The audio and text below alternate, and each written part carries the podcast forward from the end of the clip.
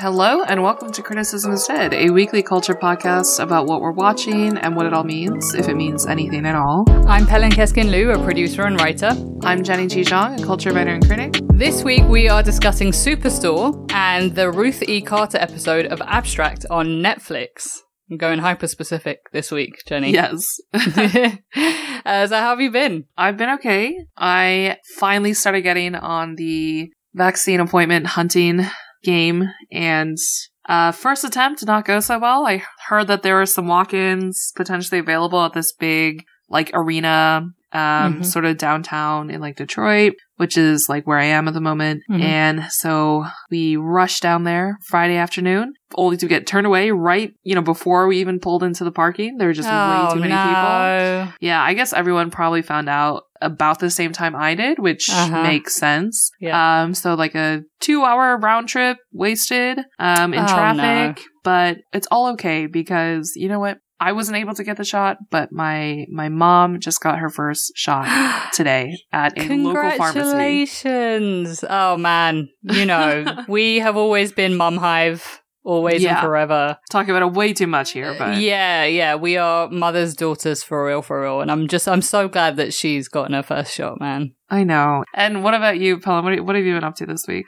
Well, because of the warm weather this week, Yeah. and because of the fact that I'm too pussy to get on the train for non-doctor's appointment related stuff. Totally understandable. I uh, they've started putting up Citi Bike ranks around my area because it's like Oh. it's because of gentrification, like straight up. It's because I live near Industry City and like loads of families from Prospect Park uh, just been like flocking to Industry City because there's so much outdoor dining and there's such a Oh, yeah, and there's like Sunrise Mart and like Sahadi's and whatever. So people do their groceries and then they bring their kids Yeah. because there's so much like play area. So it's just a whole bunch of like 30, 40 something parents with their toddlers. Anyway, thanks to them, there's just a whole bunch of Citi Bikes now. So I rode out a couple times with my husband and it went well, but unfortunately, so people don't know this about me maybe, but I sound like I'm really tall. I understand that. I'm a top.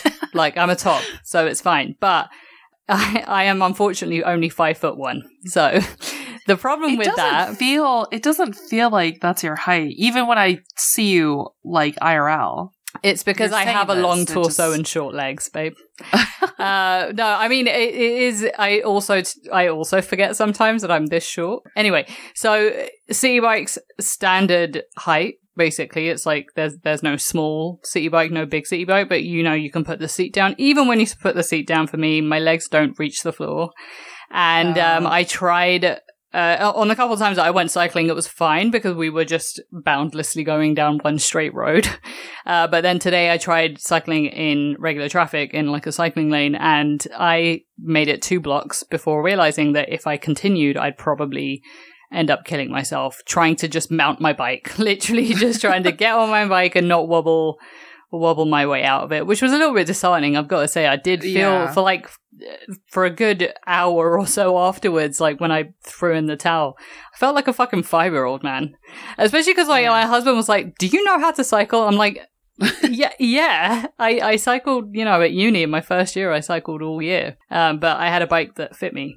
So yeah uh, Man, these Citi Bikes they need to they need to get some uh more inclusive height yeah. sizing This is the this is the diversity problem. Really, is uh, short people need small bikes. Um, but anyway, what have what have you been watching this week, Jenny? What's been on the docket? well i have been watching for the past few years superstore which is on hulu and peacock i believe so superstore if you're not familiar with it it is one of those classic nbc sitcoms which i am still kind of a sucker for ever since like 30 Rock and such. The show was created by Justin Spitzer, who was the showrunner for most of the series. It stars America Ferrera, Ben Feldman, um, a whole lot of other people, this ensemble cast, as workers at a Walmart like big box store called Cloud Nine in St. Louis, Missouri. So this show is not a newcomer. It premiered in 2015. It was supposed to have at least a seventh season, I think, but was unfortunately kind of prematurely canceled.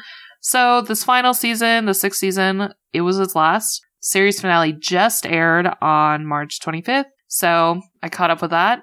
And I then told you to watch it, Pelin. How Mhm. far along are you? So I am uh, either the sixth or the seventh episode of the first season, and I remember texting you after I watched the pilot, being like, "I'm in.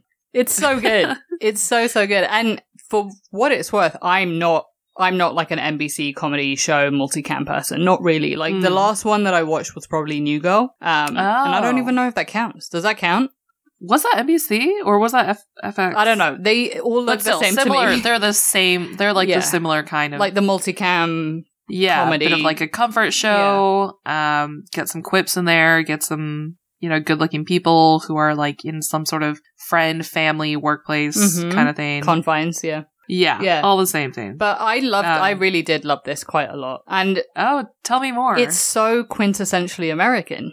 And that's Mm-hmm. my favorite thing about it. I think the thing that like the the reason why The Office was so funny when it came out in the UK, the first iteration of it, was Mhm. because it was such a gray area of people's imagination of creativity in terms of like what they would actually care about.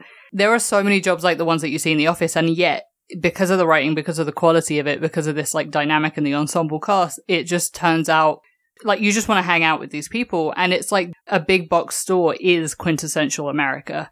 And Yeah. you know it's st louis missouri. It's not one of the bicoastal states. It's not even one of the biggest cities in the the country.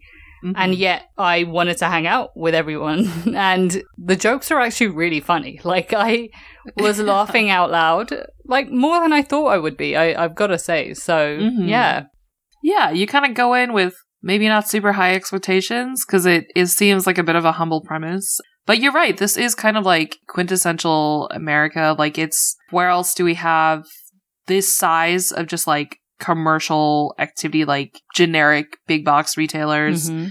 um, people working minimum wage to them, just like a wide variety of people, like Mhm. across race, gender, ethnicity, educational background, all sorts of people who end up in the same place that they don't really want to be in. Like anyone who's worked retail or like the, these kind of minimum wage jobs, they'll probably tell you like, well, overall, it kind of sucks. yeah Um, but oh, you know, still like by being forced to be within the these confines of the this job that you need to survive, kind of the most unexpected relationships can form, like relationships and, and friendships or just interactions and with other people. Yeah. And so much does go wrong with retail. Have you Yeah. have you have you ever worked in retail? No, but Yeah. tell me, have you? Oh hell yeah.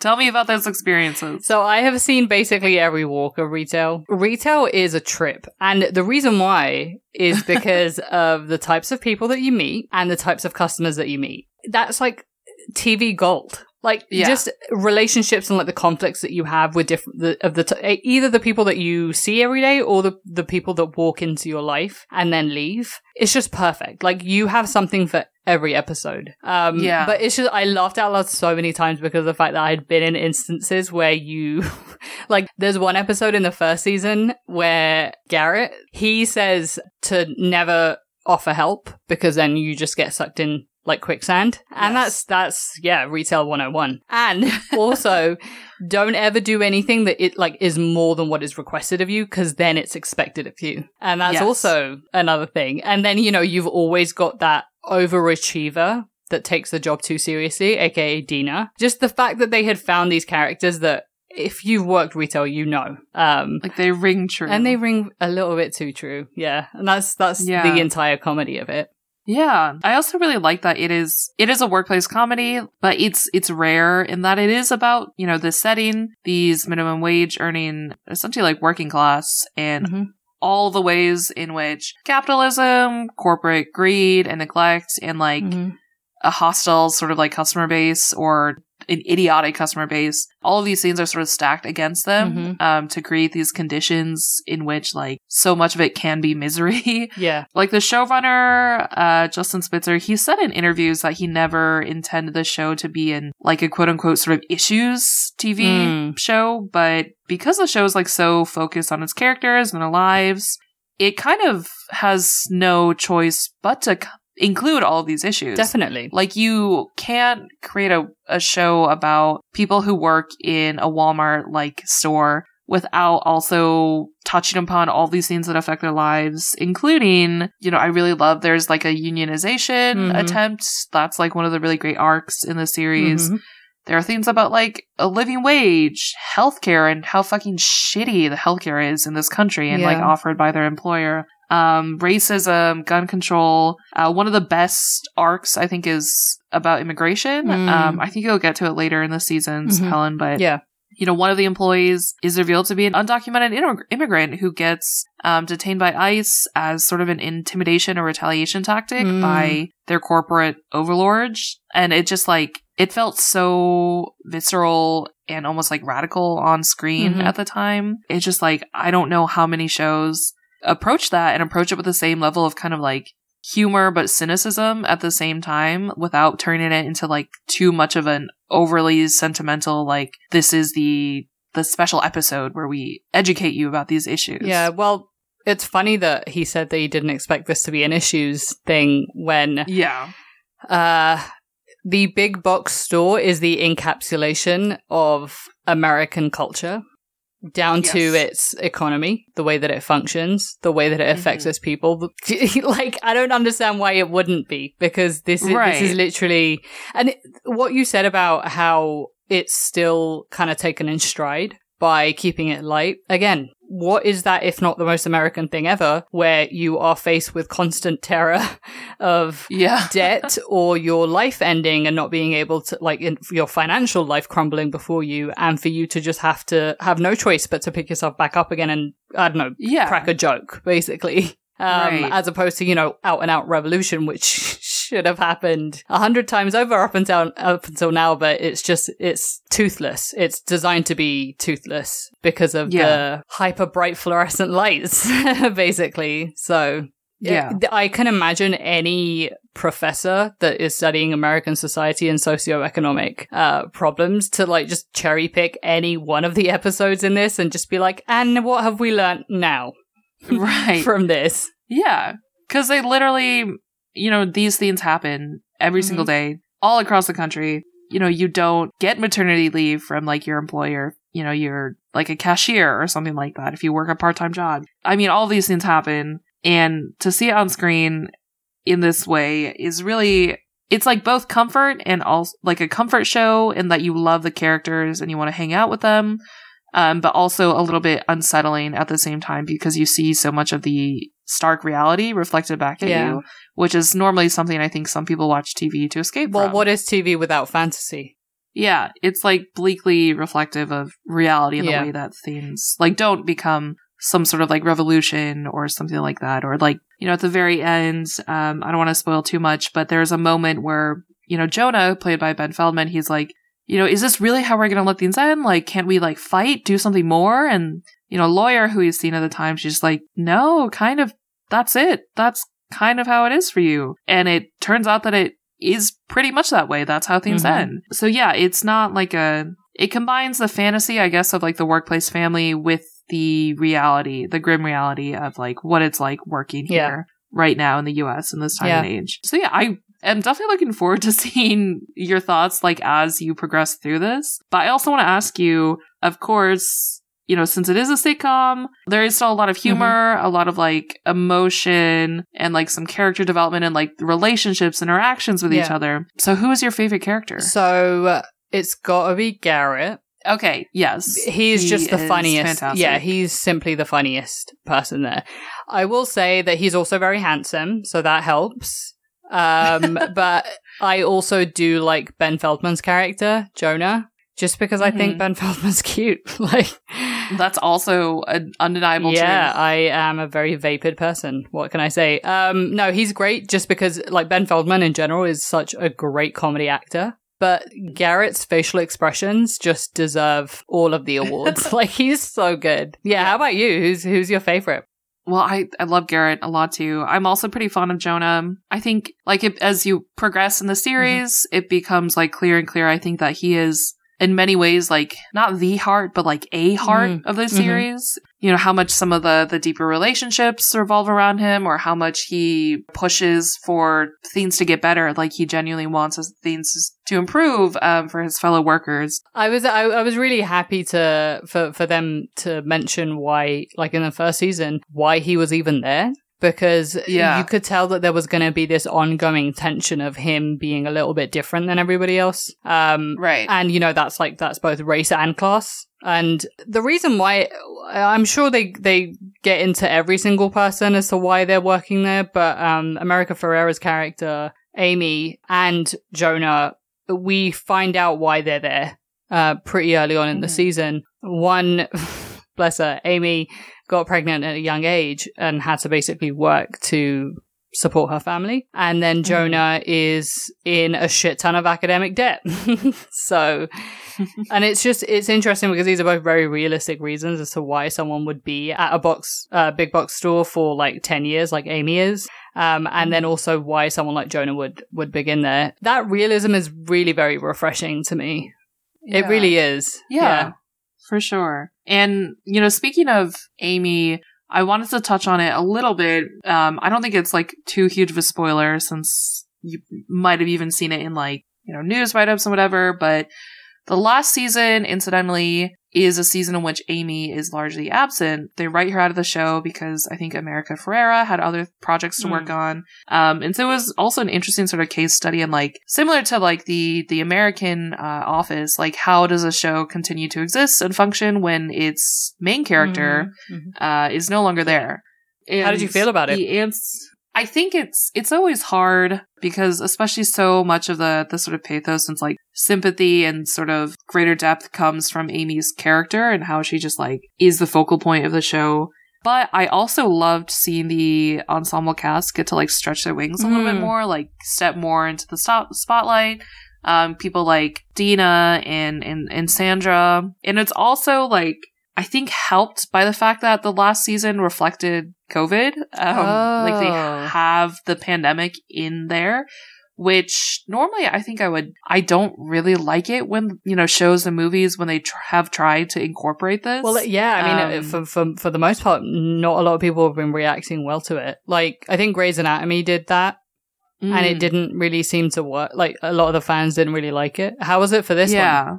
It definitely was like at times you could see like, okay, this is obviously this took place early on in the pandemic. This was stage B or whatever. Like there are times when it seemed a little bit dated, but I think ultimately thematically, like it's hard to argue that this is like not a perfect match because it's like essential workers, right? Or uh, grocery workers Yeah, people who we deem essential and like heroes and everything, but then who are actually just treated like complete shit by customers and Mhm. by their employers once, you know, it's nobody really cares about them anymore. yeah, So it really like towards the end, it just like swung a huge punch in terms of just like laying bare all the realities, the hypocrisy, the apathy, the negligence visited like upon these people who literally kept the stores running, kept everyone in the country fed, Mhm. and how much they have to deal with shit on top of shit. yeah. Um, and that is the reality of being this kind of worker. Uh, so I thought that was, although it felt shoehorned at the beginning, it really, it really made sense by the end of it.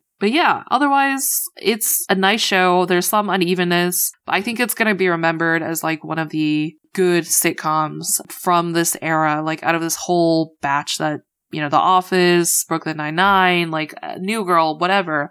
Um, this is one that I think people really should take a little bit more notice of Mm. since I know the ratings for it weren't great, but I hope that people warm to it as it becomes kind of more of like a catalog show, like something that people can stream, hopefully forever on like Hulu or whatever other platform. Yeah, it's that perfect balance between actually kind of intelligent in its comedy and also comforting in that it isn't over intellectualized.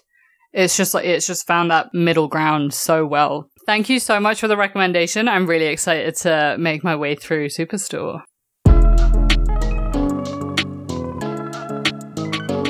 And now your turn. What did you watch this week? This week, I watched an episode of Abstract, which is a documentary series on Netflix, and it basically each episode highlights artists in the field of design. And it can be any kind of design. So it's, you know, shoe design, interior design, graphic design, illustration, toy design. And I drank up the first season of it. I think a couple years back when it when it first released. Very good. Highly recommend it. Um, and you can obviously, depending on your on your interest in the world of design, you could just cherry pick because they are that none of them are connected to one another basically. Mm. so they released their second season i'm not sure when but i hadn't watched any of it and i clicked on the one that interested me the most which was the episode on ruth carter who is a costume designer. And i highly recommend watching this one as well. Like you can work your way backwards it doesn't matter. Like you can watch season two or one the reason why Abstract as a series really worked is because they, like, the production of it is really good in that they changed the style of the video to match the designer.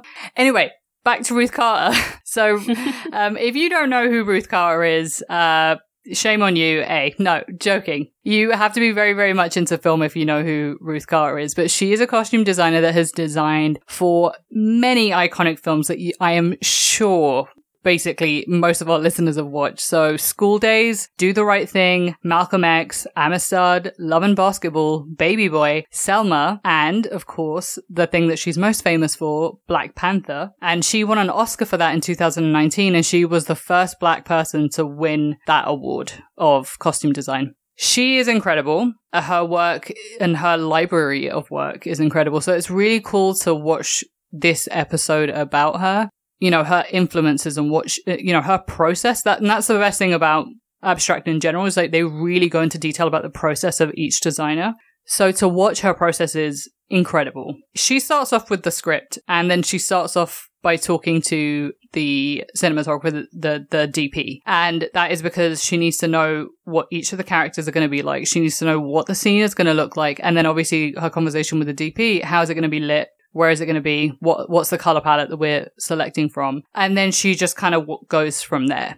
And the skill of a good costume designer is to make sure that everything is really, really lived in. And, you know, she obviously with Black Panther, it's a little bit tough because it's a superhero movie and, you know, what does lived in mean? But she pulls it off. And the fact that she created this world, so much of Black Panther and that creation of that world is about what each of the characters are wearing and like the gravitas that it gives to each person. Anyway, you also watched this yesterday, Jenny. What did you think about it? Yeah, it was really fascinating, especially, you know, as people who are interested in film, interested in the different parts of film, Mm-hmm. um, also interested in like art and design and fashion, all those things. It just kind of melds everything. And I thought it was fascinating to learn her background and how she really approaches it more from like a love of theater and film um, and cinema first. And then, you know, the clothes are just sort of the medium through which she expresses that love Yeah. and that knowledge. Yeah, loved seeing her process, how she does so much research Mm-hmm. and then how you know that feeds into her decisions like when she was talking about black panther and the way that the different um you know some different fashions from like tribes in africa how she incorporates some of those elements or inspiration from those elements Mhm. into the costumes uh it was really fascinating and i learned quite a bit about her and i i hadn't known her by name before Yeah. It's- except you know this is a good opportunity, I think, to to finally become more acquainted with the people who make movies happen behind the scenes. Definitely. And I, like you mentioned,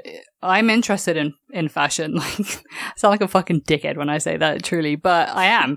and it, it is because I, I adore the theater of fashion and I adore Mhm. how it creates that story within a garment of clothing.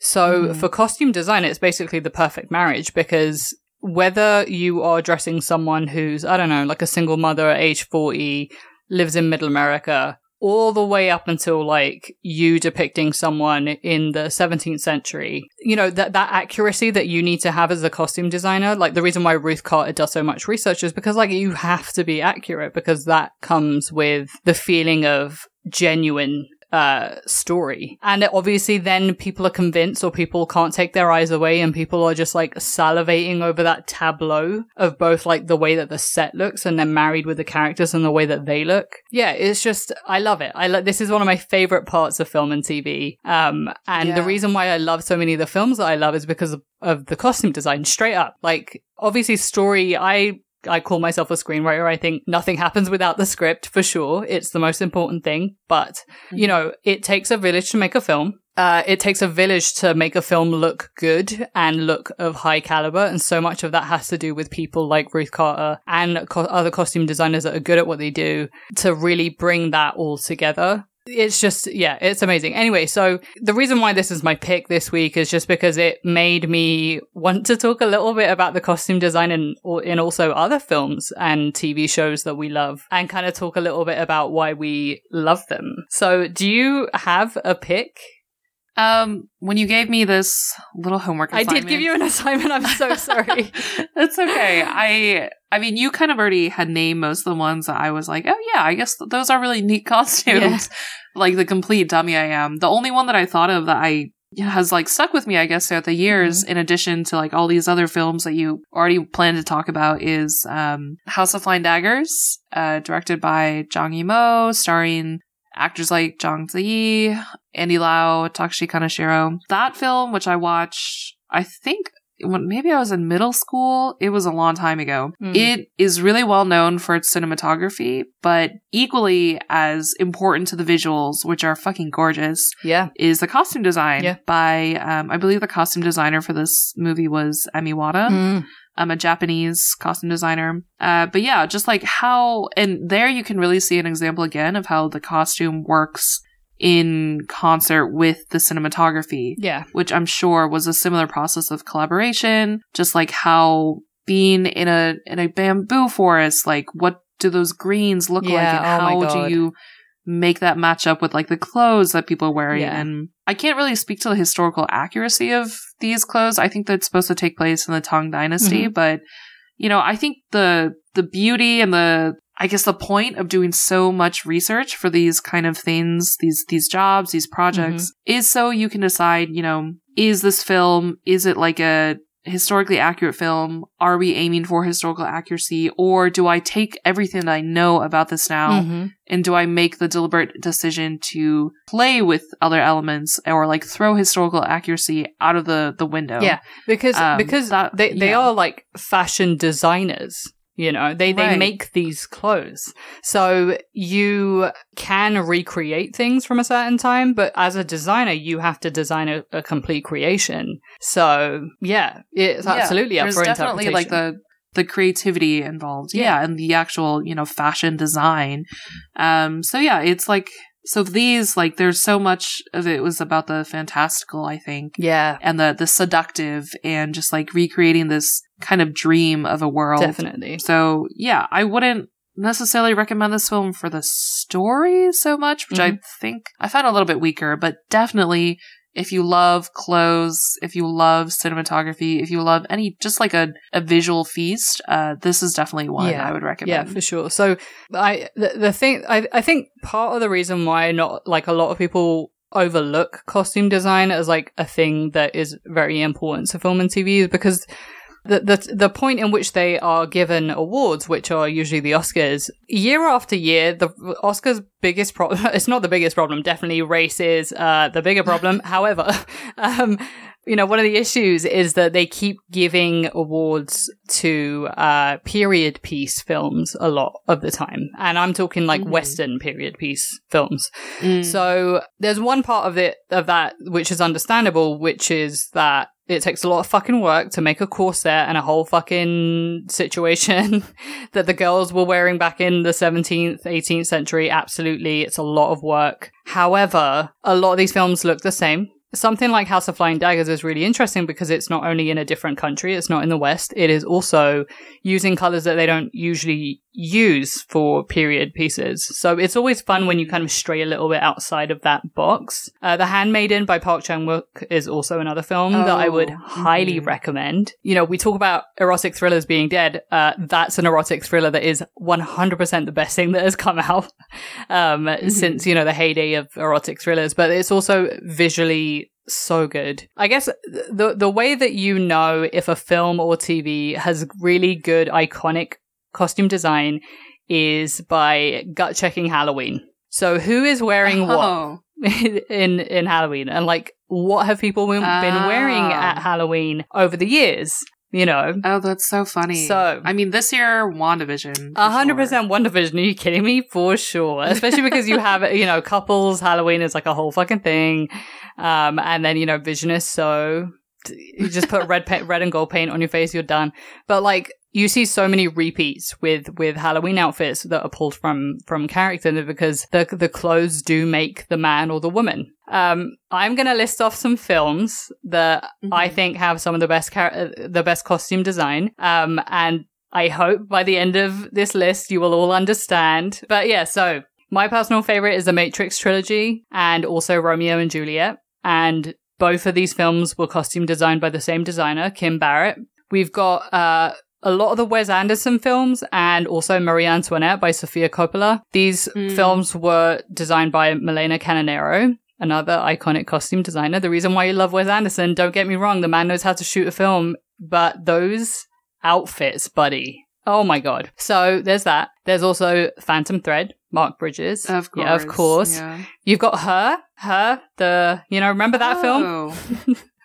Uh, there's obviously Grease. There's obviously Kill Bill. Mhm. There's obviously Clueless, who is Mona May. There's also Fifth Element, Jean Paul Gaultier, which I love when designers, like fashion designers, then get into a bit of costume design. it's Oh, really that's nice. so. Yeah, when they when they're just gonna take a break from spring, summer, autumn, winter fashion shows and just do a little film. So Fifth Element is iconic, obviously. Devil Wears Prada and also Sex and the City are Patricia Field. Mm. That's one of the most iconic costume designers ever, I would say. And then um obviously Pretty Woman by Marilyn Vance, A Single Man by Arianne Phillips. I thought that was interesting because A Single Man is by the fashion designer Tom Ford, but he actually, I guess, took a bit of a step back and let an actual costume designer do her thing, which is cool. Um, there's Basic Instinct, you know, the standard white dress. Um, and then when we step into the world of TV, what's interesting about TV as opposed to film, with film, you get to see a character through their clothes pretty quickly. It, it runs pretty hot in a film because you've got a limited amount of time and their character Mhm. arc, you see that progression much faster than you see it in a film where, uh, in TV where it's a little bit more of a slow drip. So with something like Breaking Bad, there is the color theory in Breaking Bad where each of the characters have a different color that represents them and where they are in their Mhm. journey. Um, so that was a really good costume design trick, basically. We've also got the Americans, obviously, all the wigs, all the wigs that they wear, all the coats that Keri Russell wears. And then you've got Mad Men, who could ever forget Mad Men? Oh, of course. Peggy, especially, is a really great, like, if you're doing a Mad Men rewatch, uh, just watch, Ke- uh, just watch Peggy's outfits from season one all the way up until season, like the very last episode. Just the way that, so Betty is stuck in the 50s and the way that they, they depict that is just her like really tight waist A-line skirt. And then with Joan, Joan really loves r- her reds and her greens, like her jewel tones.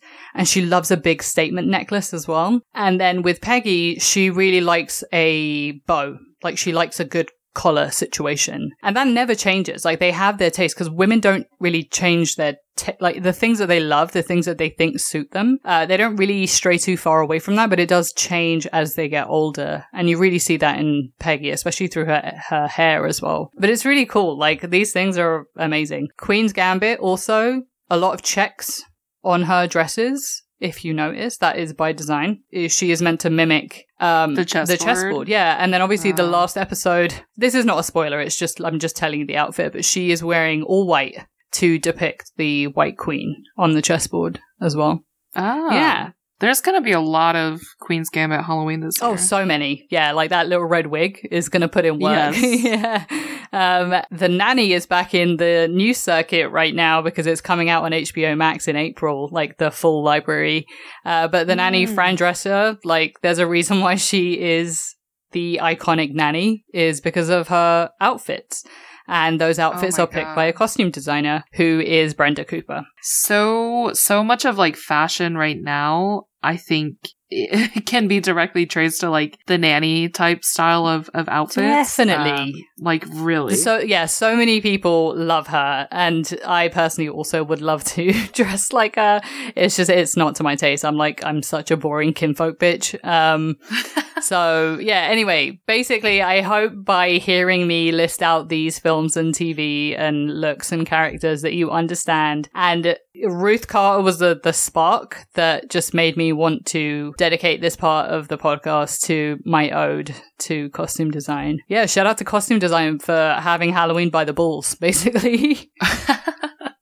Absolutely. And we'll we'll try to include some uh, like photos from these different films and TV that Pelin mentioned uh, in our newsletter. Yeah. So feel free to check that So out. yeah, let me know if there are any films that I'm missing. Let me know if you have a costume designer in mind that, you know, you love. If there's any films or TV that you think we should check out because of their costume design, I would love to hear it. This is a shit that I nerd out over. So, yeah. And that's what we've been watching this week for Culture Notes.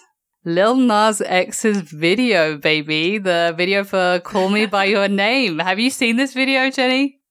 Of course, the day it dropped. This is hard to describe as anything except immaculate. Oh, iconic. It's iconic. Yeah, I guess you could really call it any of those things. But seriously, it's a work of art Mhm. and just like I don't know. I'm so I feel so weirdly, you know, proud of whatever he's done. Mhm. Um Mhm. from like a poster, he he's just a merely another poster like all of all the rest of us to this huge star with so much creative, you know, potential and daring and real bangers. Like this song is good. Yeah. Uh, He really is an artist of this generation, for sure. Yeah. I love this video so much because you know you and I we grew up in the era of like of peak music video and the Oh, like the amount of money that was being poured into that music video. Like MTV I didn't grow up on MTV but like when I went to a friend's house or a cousin's house that had it like I would just be watching the videos all day because there was so much thought put into the looks into the costume into the into the like the story that was being told. You could not separate the song from the video. There's not so much of that anymore. Not really like I think Cardi B and Megan Thee Stallion have done a really good job of just like creating looks as well within videos but in terms of like the narrative and the drama of the music video like this this video, the Call Me By Your Name video, really did it for me. It was just ticking all the Yeah. fucking boxes and it really reminded me of like Missy Elliott, you know? yeah. So, Looked so expensive. So This expensive. thing must have cost a fortune. yeah. And I don't, I don't it. like, I don't know if it was that expensive. It, it like, it's just the fact that there was clearly thought put into this, into like the, the wholeness of the, of the video. So, Yeah, and I think he tweeted like, you know, his notes from storyboarding and whatever, and so like he definitely it was if not like the main person in, in control of this, he definitely like put in a lot of creative input into the video that he made. mhm, Um mhm. And in case you haven't seen it, I mean you should see it. Yeah. Um but it's like a sort of Garden Eden, um heaven and hell sort of concepts and it involves him, you know, Lil Nas X in like amazing looks across the board Mhm. um, and lap dancing, giving a lap dance for Satan. yeah, Uh, I guess that's pretty much how it is. Yeah. And it's, yeah, yeah, pretty much. it- and then he great. kills Satan at the end. Oh yeah, he he kills Satan. He bas- he basically falls from heaven and uh, his ascent to heaven and kills Satan. Yeah, it's the best. The um the one thing that I've got to say about one of his influences, not to bring it back to what I was just fucking waffling about, but like Ruby Rhod from The Fifth Element is basically one of the inspirations Mm. for one of his looks in this. One thing obviously that has happened because of this is the uh the stupid commentary about the influence of the pop star. And obviously about homosexuality and the effect that that might have on a bunch of fucking idiots that have no idea what the hell they're talking about.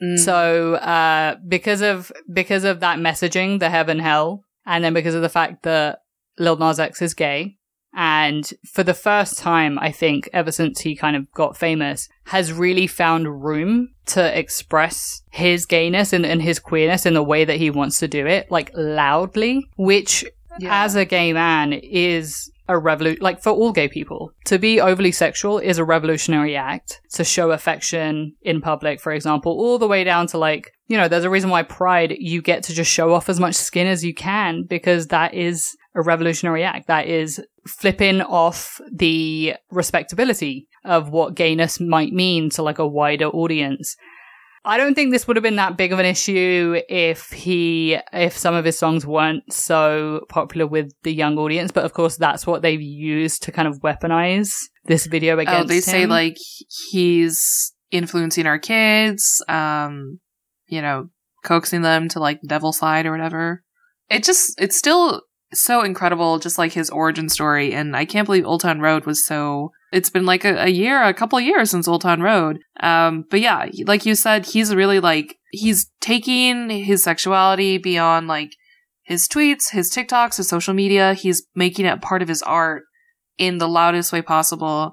It's pissing off some people, I guess, but also like there's been so much I, I've seen such a, a lot of like huge support for him and he has one of the the loudest fan bases I think ever and is such a master of just like being on the internet, being online yeah. as like a person of this like young generation yeah. um it's really like masterful and i i don't know it's it's really exciting to watch too Yeah, and this is why we love, you know, artists and what they do is like when you can use that creativity in a way that excites and exhilarates and makes you feel like you're watching something new, but also it's reminding you of everything that you loved from back when. Um, it's it's perfect. It's it's such a such a great, you know, like to me, it's like the the call to like bring back the music video that we knew. Um, but yeah. oh you gotta start watching you gotta start getting into k-pop that is where Oh, I know that's where a it's at. lot of yeah, the- yeah, yeah, a lot of music yeah. videos are at. Yeah, like the huge dance numbers and the the choreography. It's like it's like a whole thing. the looks the looks. so many Yeah. looks No, it totally, totally. I should start getting into K-pop. I never did though. I never got into it. I don't know why. uh not too late It's never but too late. also if it's if it's not your thing it's not your thing you know I I don't even know if it's my thing or not. I think it's just that I like I I just decided about five years ago that I like I'm an auntie now, so I don't listen to anything uh, earlier than 2014. so. Mm. So that that's kind of where I'm at, which is bad. I think that has something to do with my deteriorating mental health. But hey, we'll uh, talk about that another time. yeah another Yeah. episode But this, ha- I mean, this video has been great for my mental health. It has really put me in great spirits. The summer is here, baby. yeah and love the memes around Love it. them. Like, oh my god, yeah. Did you see the one with uh, Florence Pugh holding her mouth in shock in Midsommar, and then the next, the next picture, the next frame is uh, Lil Nas X like flying down the pole in the video. it's perfect. That's really like the the best shot from the whole thing. I haven't seen that one, but I have. I've been too busy admiring the one with uh, Bernie Sanders looking up and again seeing Lil Nas just like shooting down the pole. it's the best. that meme of just him shooting down the pole, like, oh my god. It's gonna have a very long life. Yes, definitely. So yeah, watch that video if you haven't already. And that has been what we've been watching this week. If you are watching anything that you think we should check out, please let us know at criticismisdead at gmail.com. We have gotten a couple of requests this week, so I'm going to start working my way through them. Don't worry. If you submitted, um, you can also just at us or DM us at criticism is dead, all one word, on Twitter and Instagram for extended show notes, uh, including the homework that I just gave everyone about costume design. Uh, please subscribe to criticismisdead.substack.com. As always, oh, love, thank you so much for listening. Please rate and review us on Apple Podcasts. Please tell a friend about us, and we will be seeing you next week. Criticism is Dead is produced by Pelin Keskin Liu and Jenny Ji Our music is by Rika. Our artwork and design are by Sarah Macias and Andrew Liu.